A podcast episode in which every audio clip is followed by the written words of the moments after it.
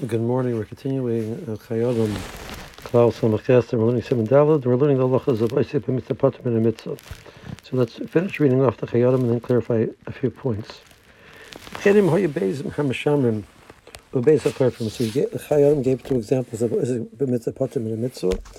Um, and those were a scenario of a person which is uh, being sharma the mace, or a person which is digging a cavern let's say the situation was that there was more than one person who was doing it.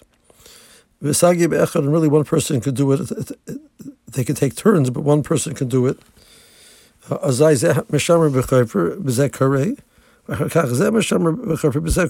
that situation, they can switch off. Um, one will read and one will do the mitzvah of chafira or the shmira, and then vice versa. However, the Rambam of Hagoinim afilu ein tzorach litrach acher shteyen is is potter. We said before that this halacha of mitzvah and mitzvah doesn't apply if there's no tircha involved. So we hear the idea of one person taking a pause, see if the pause is interrupting the mitzvah because uh, there's only one person to dig, so obviously he doesn't he doesn't pause. Uh, but if there's two people and they can take turns, so there's no pause in the mitzvah, and there's no tircha involved, so then they should do it. According to the Rambam, so they come to, the, they're traveling to do a mitzvah, and uh, they want to pause on their travel to eat something or to sleep for a few They're still part from the sukkah, because their travel is not a travel of a personal purpose. The travel was wasn't leches didoch, it was leches the mitzvah. But, however, uh, there are mitzvahs what a person does which accrue to his benefit even without any involvement at all. So here we're saying that the, the, the, person has to be involved in the mitzvah. Chazal's is oisik b'mitzvah. So he gives an example. A person finds an Aveda and he makes the announcements to return the Aveda and he's mechuyev once a month to take the item out and shake it out a little bit. It shouldn't get dusty, and the dust shouldn't get absorbed into the into the cloth of the material and uh, damage the material. So once a month, he's being oisik in the mitzvah. He's shaking out this uh, this cloth to maintain it for the purpose of a Shabbos Aveda.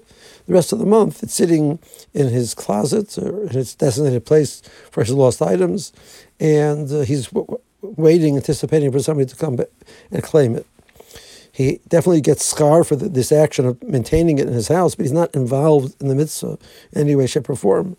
We won't argue that he's put there from mitzvahs the whole month because he has this Aveda in his closet.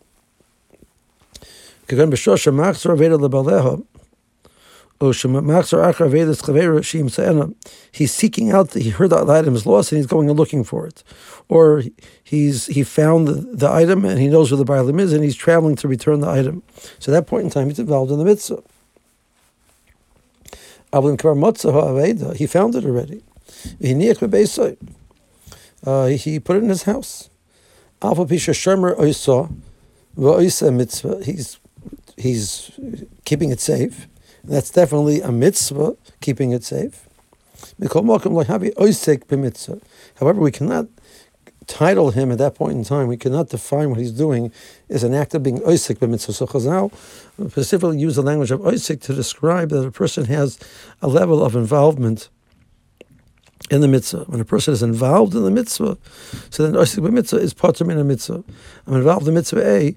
I do not need to switch into to do mitzvah B if mitzvah A is happening sort of along the way, so a person puts on tefillin. So calls when you're wearing tefillin, obviously you're doing a mitzvah. So look, a person who puts on tefillin, we should argue he's put from Kriya Shema and Shema because he's wearing tefillin.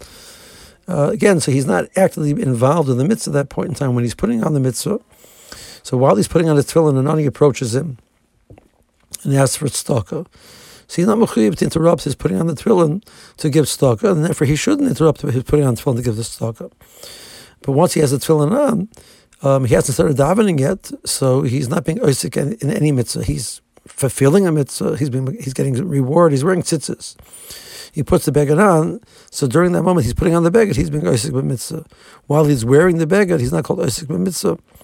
He gets reward for every second that he wears tefil- wears tzitzis, but he's not an oisik b'mitzvah. So the word, if this wouldn't be true, this would create a, interesting concept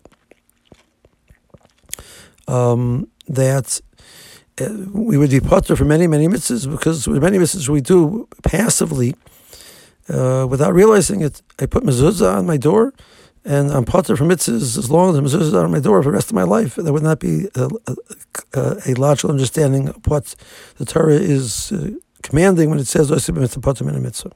Okay, that's the language of the Chayyim. And Hashem, we're going to clarify some of the points that the Chayyim says in the upcoming Shiurim. And meanwhile, have a good day.